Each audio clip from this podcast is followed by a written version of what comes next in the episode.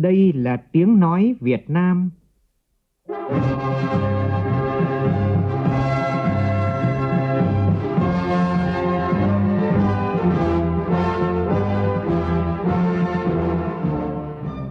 là tiếng nói Việt Nam, phát thanh từ Hà Nội, thủ đô nước Cộng hòa xã hội chủ nghĩa Việt Nam.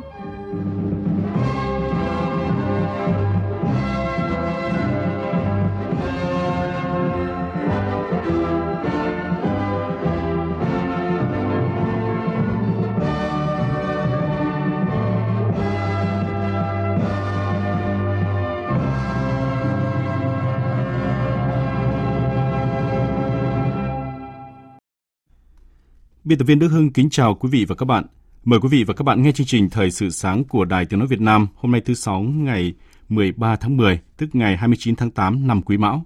Chương trình có những nội dung đáng chú ý sau.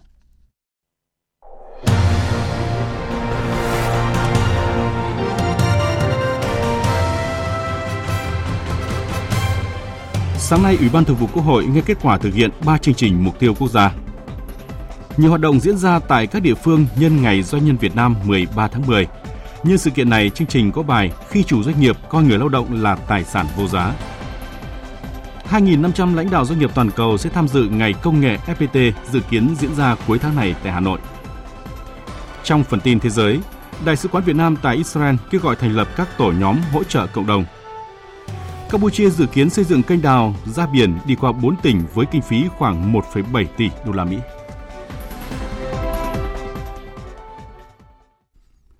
Bây giờ là nội dung chi tiết.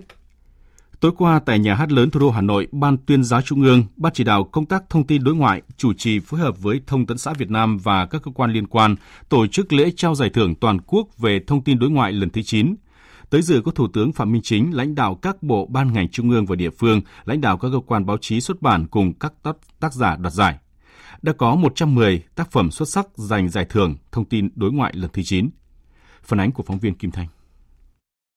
tại kỳ giải thưởng lần thứ 9 đã nhận được hơn 1.400 tác phẩm, sản phẩm gửi tham gia, tăng 30% so với kỳ giải thưởng trước. Chủ đề của các tác phẩm, sản phẩm năm nay bao quát đầy đủ các sự kiện chính trị, đối ngoại, văn hóa quan trọng của đất nước, thu hút sự quan tâm của dư luận trong nước và quốc tế, thông tin về chủ trương, đường lối chính sách của Đảng, Nhà nước, những thành tựu của đất nước trong các lĩnh vực chính trị, kinh tế, đối ngoại, quyền con người, vẻ đẹp đất nước, con người, giá trị văn hóa Việt Nam. Nhiều tác phẩm, sản phẩm thể hiện được tư duy đổi mới, sáng tạo về phương thức, ứng dụng hiệu quả các phương tiện truyền thông mới.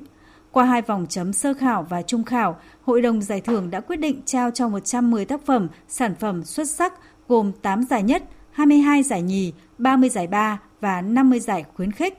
Đài Tiếng Nói Việt Nam có 8 tác phẩm đạt giải, trong đó có một giải nhất thuộc về Ban Đối ngoại VOV5 với tác phẩm Tết Nguyên đán mang thông điệp đặc biệt về giá trị văn hóa Việt Nam. Một giải nhì của Ban Thời sự VOV1 với tác phẩm Âm vang hào khí Hà Nội, Điện Biên Phủ trên không. Một giải ba của Cơ quan Thường trú Đài Tiếng Nói Việt Nam tại Ai Cập với tác phẩm Đoàn kết vượt qua đau thương và năm giải khuyến khích của các đơn vị khác trong đài. Đại úy Nguyễn Thi Hùng, Trung tâm Phát thanh Truyền hình Quân đội, đại diện nhóm tác giả đạt giải nhì thể loại truyền hình với tác phẩm Cảm ơn lắm Việt Nam và tác giả Cẩm Lai, Đài truyền hình kỹ thuật số VTC Đài Tiếng Nói Việt Nam đạt giải khuyến khích hạng mục sáng kiến với sâu diễn Tôi yêu áo dài, tôi yêu Việt Nam cho biết. Ờ, trong chuyến công tác vừa rồi,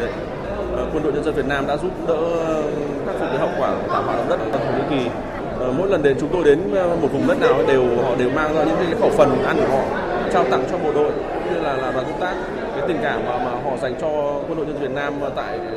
Thổ Kỳ thực sự là là chúng tôi rất là ấn tượng. Cái tên chúng tôi đặt cũng rất là đơn giản, cũng như là thay cái lời cảm ơn của nhân dân Thổ Nhĩ Kỳ dành cho quân đội nhân dân Việt Nam. Người Việt Nam ở Anh đi đến các quốc gia khác đều mặc cái bộ áo dài mà có họa tiết hoa sen cùng với cả đồng hồ Big Ben. Khi nhìn thấy hai họa tiết đó trên áo dài thì mọi người sẽ nhận ra đến từ đâu. Đấy thì chúng tôi cũng mong muốn rằng chúng tôi sinh ra tại Việt Nam có nguồn cội Việt Nam nhưng chúng tôi đang được thụ hưởng cái chính sách ngoại giao hợp tác, giao lưu hữu nghị giữa hai quốc gia và chúng tôi mong muốn rằng trong thời gian tới, chính bản thân những người Việt Nam tại Anh hay ở nước ngoài sẽ trở thành những sứ giả văn hóa, mang hình ảnh đất nước con người Việt Nam đến gần hơn với bạn bè quốc tế. Tiếp tục chương trình phiên họp thứ 27, sáng nay Ủy ban Thường vụ Quốc hội cho ý kiến về tờ trình của Chính phủ về kết quả thực hiện khó khăn vướng mắc trong triển khai 3 chương trình mục tiêu quốc gia trong giai đoạn 2021-2023 và đề xuất giải pháp cơ chế đặc thù tháo gỡ khó khăn vướng mắc đẩy nhanh tiến độ thực hiện các chương trình trong thời gian tới. Phóng viên Lại Hoa thông tin. Tính đến cuối tháng 6 năm nay, cả nước có 73% xã đạt chuẩn nông thôn mới, tỷ lệ hộ nghèo cả nước giảm 1,17%, vùng dân tộc thiểu số miền núi giảm 3,4%, tín dụng chính sách xã hội có vai trò quan trọng hỗ trợ hộ nghèo, hộ cận nghèo phát triển kinh tế xã hội ở các địa bàn, các xã khó khăn và đặc biệt khó khăn. Theo báo cáo của Bộ Tài chính đến cuối tháng 8 năm nay, kết quả giải ngân vốn đầu tư phát triển kéo dài của cả ba chương trình đạt 58,47% kế hoạch. Tuy vậy, nguồn vốn bố trí chưa tương xứng so với mục tiêu yêu cầu đặt ra, phân bổ vốn đầu tư phát triển ngân sách trung ương chậm quý 2 năm 2022 mới giao, tỷ lệ vốn đối ứng của địa phương chưa hợp lý, nhiều dự án tiểu dự án chưa được thực hiện hoặc chưa phát huy được hiệu quả, cơ sở hạ tầng kinh tế xã hội, thu nhập, mức sống của người dân chưa đạt được như mong đợi, giảm nghèo chưa đạt được mục tiêu đa chiều, bền vững, qua 6 chuyến khảo sát thực tế và làm việc tại địa phương của Phó Thủ tướng Chính phủ Trần Lưu Quang tại 4 vùng trên cả nước cho thấy có nhiều dự án manh mún, quy trình thủ tục phức tạp trong khi năng lực trình độ của cấp cơ sở nhiều nơi còn yếu, rất dễ dẫn đến rủi ro trong công tác cán bộ. Với mục đích kiến tạo thúc đẩy phát triển hệ sinh thái khởi nghiệp và đổi mới sáng tạo, quảng bá các sản phẩm dịch vụ khoa học công nghệ, sản phẩm chủ lực, hỗ trợ phát triển thị trường khoa học và công nghệ. Tại Hà Nội đang diễn ra Ngày hội khởi nghiệp đổi mới sáng tạo vùng thủ đô năm 2023, TechFest Hà Nội 2023 với chủ đề Hà Nội kết nối vùng thủ đô sáng tạo và phát triển. Tin của phóng viên Tạ Lam. Ngày hội khởi nghiệp đổi mới sáng tạo vùng thủ đô năm nay bao gồm các hoạt động như triển lãm, diễn đàn, hội thảo, Cuộc thi tìm kiếm tài năng khởi nghiệp là chuỗi hoạt động có ý nghĩa thiết thực nhằm thúc đẩy hoạt động phát triển thị trường khoa học và công nghệ và khởi nghiệp đổi mới sáng tạo trên địa bàn vùng thủ đô, gồm Hà Nội, Vĩnh Phúc, Bắc Ninh, Hải Dương, Hưng Yên, Hà Nam, Hòa Bình, Phú Thọ, Thái Nguyên và Bắc Giang. Đây cũng là dịp tôn vinh các doanh nghiệp khởi nghiệp đổi mới sáng tạo đã có những ý tưởng sáng tạo, dự án công nghệ mới giúp nâng cao chất lượng cuộc sống. Vào ngày 24-25 tháng 10 tới, tại Trung tâm Hội nghị Quốc gia Hà Nội sẽ diễn ra Ngày Công nghệ FPT, FPT Tech Day 2023 với chủ đề Kiến tạo hạnh phúc, sự kiện công nghệ thường niên tầm cỡ quốc tế dự kiến thu hút 10.000 khách tham dự, trong đó có 2.500 doanh nghiệp toàn cầu. Tin của phóng viên Mỹ Hà. Trải qua 11 lần tổ chức, Ngày Công nghệ FPT đã tạo nên một thương hiệu mang tính biểu tượng về sự hội tụ của xu hướng kinh doanh và công nghệ mới, đúc kết những bài học kinh nghiệm và giải pháp thực tiễn từ các chuyên gia công nghệ đầu ngành, lãnh đạo doanh nghiệp tỷ đô toàn cầu. Trong số 2.500 doanh nghiệp toàn cầu tham gia FPT Tech Day 2023, có khoảng 600 doanh nghiệp trên thế giới và nhiều doanh nghiệp nằm trong danh sách 500 doanh nghiệp có tổng tài sản lớn nhất. Với 4 phiên hội, với 4 phiên hội thảo chuyên sâu, trọng tâm của FPT Tech Day 2023 sẽ bàn về công nghệ kiến tạo hạnh phúc và xu hướng phát triển, cũng như ứng dụng trí tuệ nhân tạo vào các ngành trong tương lai. Bên cạnh đó, sự kiện cũng là dịp ra mắt hệ sinh thái AI thế hệ mới của FPT và chia sẻ các thông tin chuyên sâu về các công nghệ mới nhất hiện nay. Hôm nay 13 tháng 10 là ngày Doanh nhân Việt Nam. Kỷ niệm ngày này, chiều qua, tỉnh Tiền Giang và Bến Tre đã diễn ra cuộc họp mặt nhằm khen thưởng biểu dương các doanh nhân tiêu biểu. Phóng viên Nhật Trường thông tin. Phát biểu tại buổi họp mặt, nhiều doanh nghiệp đã trình bày các kiến nghị đề xuất đến lãnh đạo Ủy ban nhân tỉnh và các sở ngành chức năng tỉnh tiếp tục quan tâm tháo gỡ khó khăn để cộng đồng doanh nghiệp phát triển sản xuất kinh doanh. Ông Nguyễn Văn Đạo, tổng giám đốc công ty cổ phần Gò Đàn đặt tại khu công nghiệp Mỹ Tho, Tiền Giang và khu công nghiệp An Hiệp, tỉnh Bến Tre chia sẻ. Tôi cũng chỉ một các cái gói mà hỗ trợ của chính phủ đó để giảm lãi suất thì tôi đề nghị là tiến hành cho nó kịp thời. Để nếu mà chậm nó cũng không tác dụng nhiều lắm. Nhanh đó thì các cái thủ tục hành chính nó phải được cải tiến cho nó triệt để. Cái thứ hai nữa là tôi đề nghị cái lãi suất ngân hàng và kéo ở mức độ ổn định mà đặc biệt là cái ngành nông nghiệp cái ngành mà giải quyết nhiều lao động. Thì cái xuất khẩu mà đem cái ngoại tệ về cho quốc gia nên cho nên là phải chúng tôi phải cần được sự ưu tiên. Còn với tỉnh Bến Tre từ đầu năm đến nay, hoạt động của các doanh nghiệp khá ổn định, giá trị sản xuất công nghiệp, tiểu thủ công nghiệp thực hiện 9 tháng đạt 28.700 tỷ đồng, tăng 5,51% so cùng kỳ, trong đó doanh nghiệp trong nước tăng 6,6% so cùng kỳ. Bến Tre đạt giá trị kim ngạch xuất khẩu 9 tháng là 1.108 triệu USD. Dịp này cùng với tổ chức chúc mừng Ngày Doanh nhân Việt Nam và biểu dương các doanh nhân tiêu biểu, Bến Tre cũng tổ chức hội thảo chuyên đề hỗ trợ thúc đẩy doanh nghiệp Bến Tre vào VCOT phát triển bền vững, ký kết nhóm hợp tác chung giữa VCOT, Hiệp hội Doanh nghiệp Bến Tre và Hiệp hội Doanh nghiệp Đồng bằng sông Cửu Long. Hoạt động này nhằm tạo điều kiện giao lưu kết nối chia sẻ kinh nghiệm và tiến tới hợp tác liên kết trên các lĩnh vực xúc tiến đầu tư, xúc tiến thương mại giữa các doanh nghiệp Bến Tre và doanh nghiệp doanh nhân ba miền Bắc, Trung, Nam. Ủy ban nhân dân tỉnh Bạc Liêu chiều qua cũng tổ chức họp mặt doanh nhân nhân kỷ niệm Ngày Doanh nhân Việt Nam 13 tháng 10.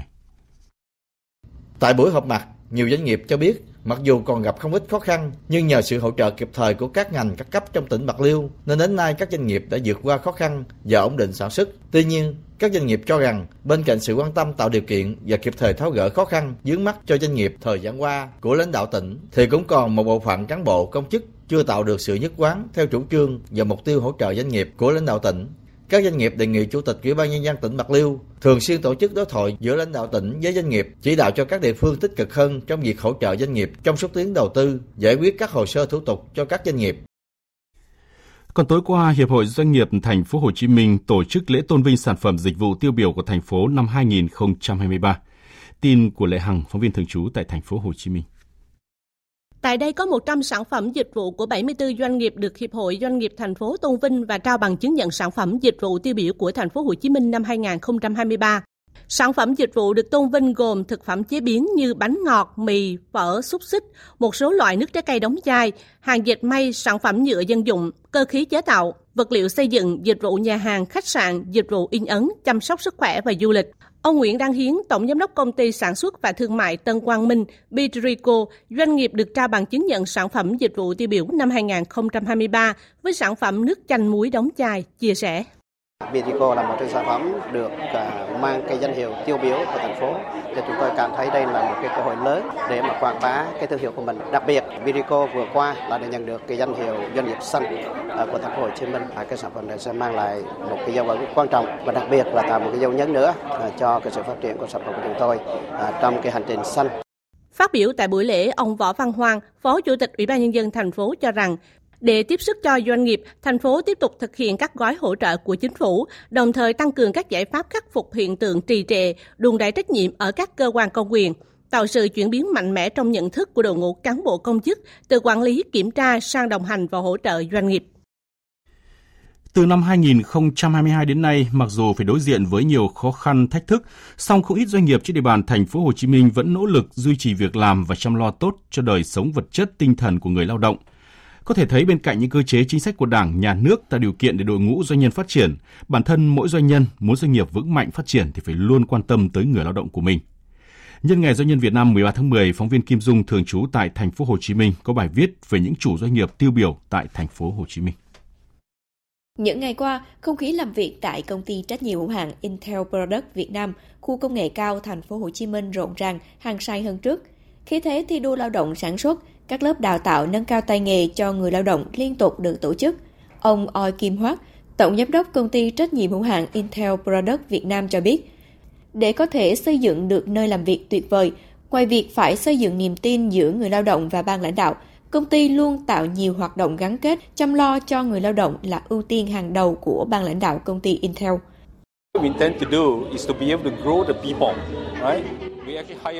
Một trong những nỗ lực của Intel là phát triển con người. Intel đã dành rất nhiều công sức mọi thứ để đưa những người nhân viên của mình có thể phát triển và nắm lấy những vị trí cao hơn trong chính nơi họ làm việc. Một trong những ví dụ là chúng tôi có rất nhiều nhân viên sản xuất sau khi được trải qua các lớp đào tạo đã đạt được những vị trí cao hơn.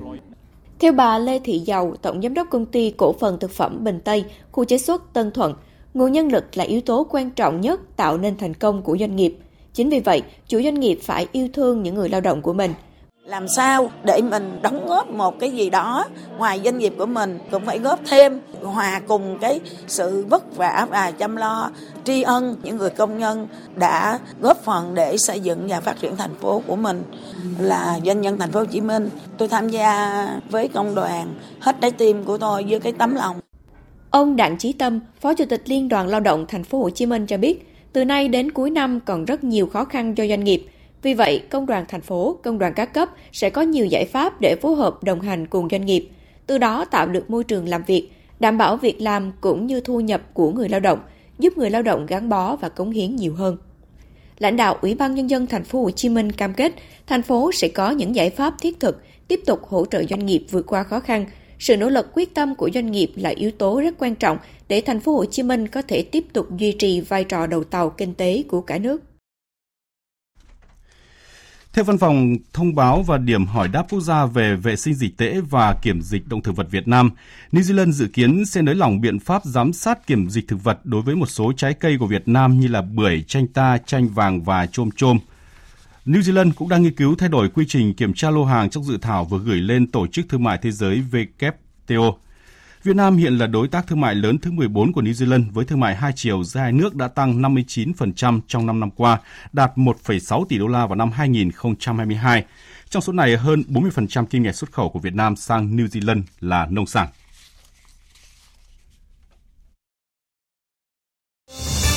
Thời sự VOV, tin cậy, hấp dẫn. Xin tiếp tục chương trình Thời sự sáng với các tin đáng chú ý khác. Ngày Việt Nam tại Nga chính thức khai mạc ngày 12 tháng 10 tại tổ hợp đa chức năng Insencha Moscow, mở đầu cho chuỗi hoạt động văn hóa ẩm thực thương mại kéo dài 3 ngày. Chương trình do Đại sứ quán Việt Nam phối hợp với Bộ Công Thương, Hiệp hội Doanh nghiệp Việt Nam tại Nga và công ty Insencha tổ chức. Phản ánh của Thu Hà và Đặng Cường, phóng viên Đài tiếng nói Việt Nam thường trú tại Nga. Sự kiện Ngày Việt Nam tại Nga nhằm giới thiệu quảng bá hình ảnh đất nước, con người và văn hóa Việt Nam đến với người dân Nga và thúc đẩy kết nối thương mại đầu tư giữa các doanh nghiệp hai nước. Ngay sau lễ khai mạc là diễn đàn doanh nghiệp, quy tụ trên 100 doanh nghiệp, tập trung thảo luận về các vấn đề cấp thiết trong hợp tác thương mại và đầu tư hai nước, như triển vọng xuất nhập khẩu, tháo gỡ một số khó khăn vướng mắc trong thanh quyết toán và vận tải hàng hóa. Là một trong những doanh nghiệp từ Việt Nam sang tham dự Ngày Việt Nam tại Nga và diễn đàn doanh nghiệp lần này, ông Nguyễn Mạnh Hùng, Tổng Giám đốc Nasfood khẳng định. Chúng tôi đã có mặt ở tại ờ, Nga là 4 năm nay ờ, và trong 4 năm đó thì ờ, đã nỗ lực để có thể nói cho đến giờ phút này cái thương hiệu của Nafood và King Food ở tại Nga đã có mặt rộng rãi ở tất cả các chợ Food City và 12 cái siêu thị lớn. Đến với cái chương trình à, ngày hội của Việt Nam ở tại Liên bang Nga ấy, thì chúng tôi kỳ vọng sẽ tận dụng những cái cơ hội vượt qua cái thách thức để à, thương hiệu của Naput với những cái sản phẩm nông sản đến từ cái chuỗi giá trị của mình chúng tôi sẽ phát triển được trong thời gian tới. Cùng với triển lãm hàng Việt Nam, sự kiện Ngày Việt Nam tại Nga còn có các hoạt động biểu diễn văn nghệ, giới thiệu ẩm thực và văn hóa truyền thống của Việt Nam. Liên quan đến cuộc xung đột giữa Israel với phong trào Hồi giáo Hamas, Đại sứ Việt Nam tại Israel Lý Đức Trung vừa kêu gọi thành lập các tổ chức, nhóm công tác để hỗ trợ lẫn nhau trong bối cảnh chiến tranh xung đột. Thời gian qua, Đại sứ quán đã phối hợp chặt chẽ với các bộ ngành cơ quan chức năng trong nước và sở tại, nỗ lực triển khai kịp thời công tác bảo hộ công dân của cộng đồng người Việt tại Israel. Tuy nhiên, cuộc xung đột vẫn đang có nhiều diễn biến xấu, trong khi cộng đồng người Việt tại Israel sinh sống rải rác ở nhiều khu vực khác nhau. Do đó, Đại sứ Lý Đức Trung kêu gọi cộng đồng thành lập các tổ nhóm công tác tương ứng với từng khu vực mà các hộ gia đình, các em học sinh, sinh viên, tu nghiệp sinh và người lao động đang cư trú để kịp thời phối hợp, trao đổi, cập nhật thông tin, cũng như đưa ra các hướng dẫn cụ thể khi cần thiết. Ước tính cộng đồng người Việt tại Israel bao gồm khoảng 500 người sinh sống và làm việc tại hầu hết các thành phố lớn ở quốc gia Trung Đông này. Tổ chức Chữ thập đỏ quốc tế tại giải Gaza cho biết tình hình nhân đạo tại vùng đất này hiện cực kỳ tồi tệ. Hệ thống các bệnh viện và cơ sở y tế ở đây có nguy cơ sớm trở thành khu nhà mồ vì sự thiếu hụt trầm trọng cả nguồn lực lẫn thiết bị y tế thuốc men, trong khi số người bị thương liên tục gia tăng. Tin của phóng viên Đài tiếng nói Việt Nam thường trú tại khu vực Trung Đông. Nguồn tin y tế Palestine tại giải Gaza đêm qua cho biết, tổng số thương vong trong các cuộc không kích không ngừng nghỉ từ sáng ngày 7 tháng 10 của quân đội Israel vào Gaza đã lên tới khoảng 7.600 người, trong đó hơn 1.400 người chết. Chỉ riêng trong ngày hôm qua, các cơ sở y tế tiếp nhận khoảng 200 người chết và 500 người bị thương. Số thương vong quá lớn khiến toàn bộ các cơ sở y tế tại Gaza rơi vào tình trạng quá tải nghiêm trọng. Tổ chức Chữ thập đỏ quốc tế đánh giá tình hình nhân đạo tại Gaza là tồi tệ nhất kể từ sau cuộc chiến tranh năm 1967. Theo tổ chức này, sự thiếu hụt trầm trọng cả về nhân lực, thiết bị và thuốc men khiến cho các cơ sở y tế tại Gaza có nguy cơ sớm trở thành các khu nhà mồ thực sự. Theo truyền hình Al Jazeera, tổng lượng bom đạn quân đội Israel chút vào Gaza trong 6 ngày qua lên đến 4.000 tấn. Các cuộc không kích và pháo kích không ngừng nghỉ của quân đội Israel đã phá hủy hàng trăm công trình, nhà cửa, đường xá, nhà thờ tại đây không chỉ bị oanh tạc dữ dội vùng đất với khoảng 2,3 triệu dân này đã bị cắt hoàn toàn nguồn cung điện, nước, nhiên liệu và lương thực. Từ đầu chiến sự đến nay, chưa có bất kỳ chuyến hàng cứu trợ nhân đạo quốc tế nào đến được với giải Gaza do toàn bộ các lối vào đã bị hơn 100.000 quân Israel cùng hàng trăm xe tăng, xe bọc thép, pháo tự hành khóa chặt. Hãng thông tấn nhà nước Sana của Syria cho biết Israel đã tiến hành đồng thời các cuộc tấn công bằng tên lửa nhằm vào hai sân bay chính ở thủ đô Damas và thành phố Aleppo ở miền Bắc Syria trước đó cùng ngày. Vụ tấn công đã hủy hoại các đường băng và khiến hoạt động tại hai sân bay tạm ngừng. Cuộc tấn công diễn ra một ngày trước khi Ngoại trưởng Iran Hossein Amirab Dolahian có thể đến thăm Syria. Hiện quân đội Israel chưa đưa ra tuyên bố gì về những thông tin trên. Mỹ và Qatar vừa thống nhất ngăn cản Iran tiếp cận khoản tiền 6 tỷ đô la vừa được dỡ bỏ phong tỏa sau thỏa thuận trao đổi tù nhân với Mỹ. Mỹ đã nhất trí dỡ bỏ phong tỏa khoản tiền 6 tỷ đô la của Iran sau khi nước này trao trả tự do cho 5 công dân Mỹ tháng trước. Tuy nhiên, Mỹ và Qatar đã thống nhất ngăn cản Iran tiếp cận khoản tiền này. Động thái này diễn ra trong bối cảnh chính quyền Tổng thống Biden đang bị chỉ trích, đặc biệt là từ các nghị sĩ Cộng hòa về việc để Iran tiếp cận một khoản tiền lớn mà nước này có thể sử dụng để hỗ trợ Hamas trước các cuộc tấn công nhắm vào Israel cuối tuần trước. Hiện cũng chưa rõ liệu chính quyền Tổng thống Biden muốn phong tỏa vĩnh viễn khoản tiền 6 tỷ đô la của Iran hay đây chỉ là biện pháp tạm thời trong khi thu thập thêm thông tin về quan hệ của Iran với Hamas. Ủy ban Liên bộ Campuchia vừa có cuộc thảo luận với đại diện Tổng công ty Cầu đường Trung Quốc về dự thảo khung xây dựng kênh đào ra biển có tên gọi là kênh Phù Nam Đề Chô. Phóng viên Đài tiếng nói Việt Nam thường trú tại Campuchia đưa tin. Theo kế hoạch, kênh Phù Nam Đề Chô có chiều dài 180 km, đi qua 4 tỉnh, gồm tỉnh Konda, tỉnh Takeo, tỉnh Campos và tỉnh Kép, với tổng dân số là 1,6 triệu người sinh sống hai bên ven sông. Dự án này ước tính tiêu tốn khoảng 1,7 tỷ đô la Mỹ và mất khoảng 4 năm để xây dựng. Theo nhận định ban đầu của các chuyên gia, dự án này sẽ giúp Campuchia tiết kiệm chi phí vận chuyển bằng đường thủy, góp phần phát triển kinh tế vùng, thúc đẩy phát triển đô thị hóa cũng như tăng trưởng bất động sản. Tuy nhiên, việc Campuchia xây dựng tuyến giao thông đường thủy này có thể sẽ giảm lưu lượng nước trên dòng sông Hậu, phía Campuchia gọi là dòng sông Ba Sạ thuộc hệ thống sông Mekong. Điều này sẽ tác động đến đồng bằng sông Cửu Long, khu vực đang chịu ảnh hưởng mạnh mẽ của biến đổi khí hậu, hạn hán và xâm nhập mặn. Chính quyền tỉnh Ayutthaya thuộc miền Trung Thái Lan cho biết hơn 10.000 hộ gia đình đang bị ngập trong nước sau khi lũ dâng cao khiến nước tràn từ đập Chapraya ở thượng nguồn. Phóng viên Đài tiếng nói Việt Nam thường trú tại Thái Lan thông tin. Theo chính quyền địa phương, 8 trong số 16 quận của Ayutthaya đã bị ngập nước với gần 10.500 hộ gia đình bị ảnh hưởng. Diện tích canh tác nông nghiệp ở các huyện này cũng bị ngập nặng sau nhiều ngày mưa như chút nước. Trong khi đó, đập Chao Phraya ở tỉnh Chainat trên thượng nguồn tiếp tục xả một lượng lớn nước vào hôm 12 tháng 10 với tốc độ 1.600 mét khối một giây, khiến mực nước ở sông Chao Phraya, sông Nói và các kênh rạch ở Ayutthaya dâng cao thêm từ 0,2 đến 0,8 mét. Hầu hết những ngôi nhà ở khu vực ven sông tỉnh Ayutthaya đều là nhà sàn truyền thống để đối phó với tình trạng lũ lụt mỗi năm tại Thái Lan. Tuy nhiên, mực nước dâng quá cao vẫn khiến sinh hoạt hàng ngày của người dân địa phương bị ảnh hưởng nghiêm trọng. Nhiều người dân buộc phải di chuyển đi học đi làm bằng thuyền thay vì ô tô, đặc biệt ở những vùng trũng bị ngập nặng. Chương trình Thời sự sáng sẽ được tiếp tục với một số thông tin thể thao.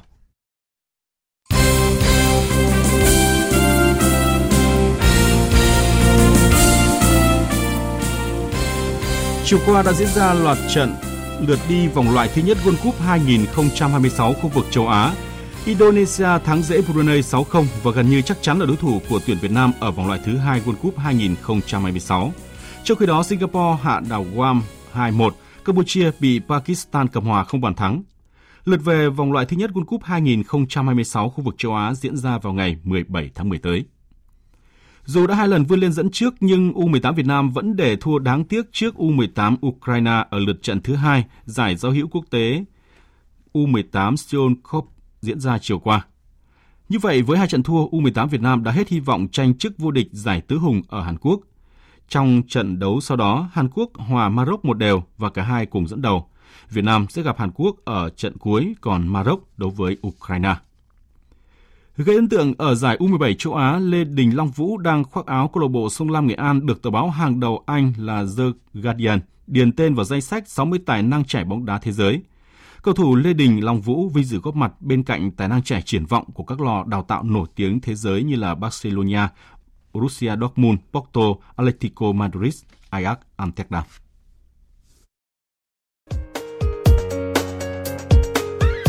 Dự báo thời tiết Phía Tây Bắc Bộ có mưa vài nơi, gió nhẹ, nhiệt độ từ 21 đến 29 độ. Phía Đông Bắc Bộ và Thanh Hóa có mưa vài nơi, gió Đông Bắc cấp 2, cấp 3, nhiệt độ từ 21 đến 29 độ. Khu vực từ Nghệ An đến Thừa Thiên Huế có mưa vừa, mưa to đến rất to và rải rác có rông, gió Bắc đến Tây Bắc cấp 2, cấp 3, nhiệt độ từ 21 đến 28 độ.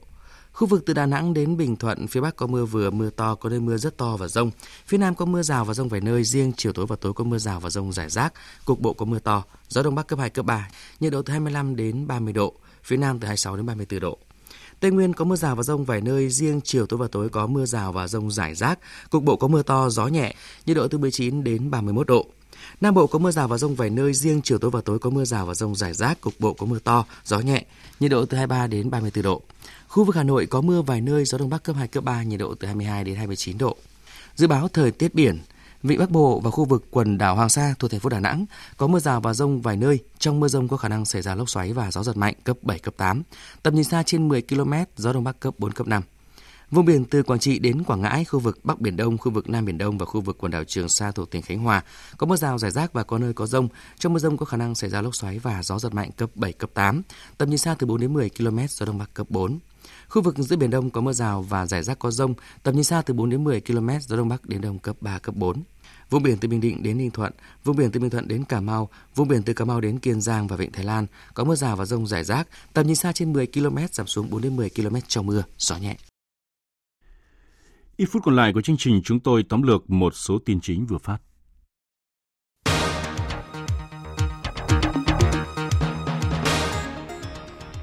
Sáng nay, Ủy ban Thường vụ Quốc hội nghe kết quả thực hiện 3 chương trình mục tiêu quốc gia. Tính đến ngày 30 tháng 6 năm nay, cả nước có 73,65% xã đạt chuẩn nông thôn mới, tỷ lệ hộ nghèo cả nước giảm 1,17%. Tuy nhiên, qua chuyến khảo sát tại nhiều địa phương cho thấy có nhiều dự án manh mún, quy trình thủ tục phức tạp trong khi năng lực trình độ của cấp cơ sở nhiều nơi còn yếu, rất dễ dẫn đến rủi ro cho công tác cán bộ.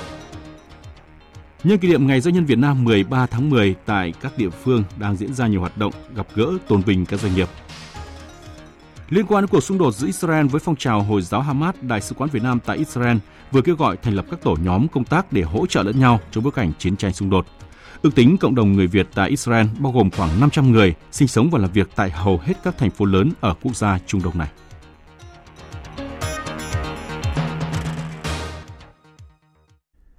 Tới đây chúng tôi cũng xin kết thúc chương trình Thời sự sáng nay của Đài Tiếng Nói Việt Nam. Chương trình do các biên tập viên Đức Hưng, Nguyễn Kiên, phát thanh viên Sơn Tùng, kỹ thuật viên Việt Thái phối hợp sản xuất và thực hiện. Chịu trách nhiệm nội dung Lê Hằng.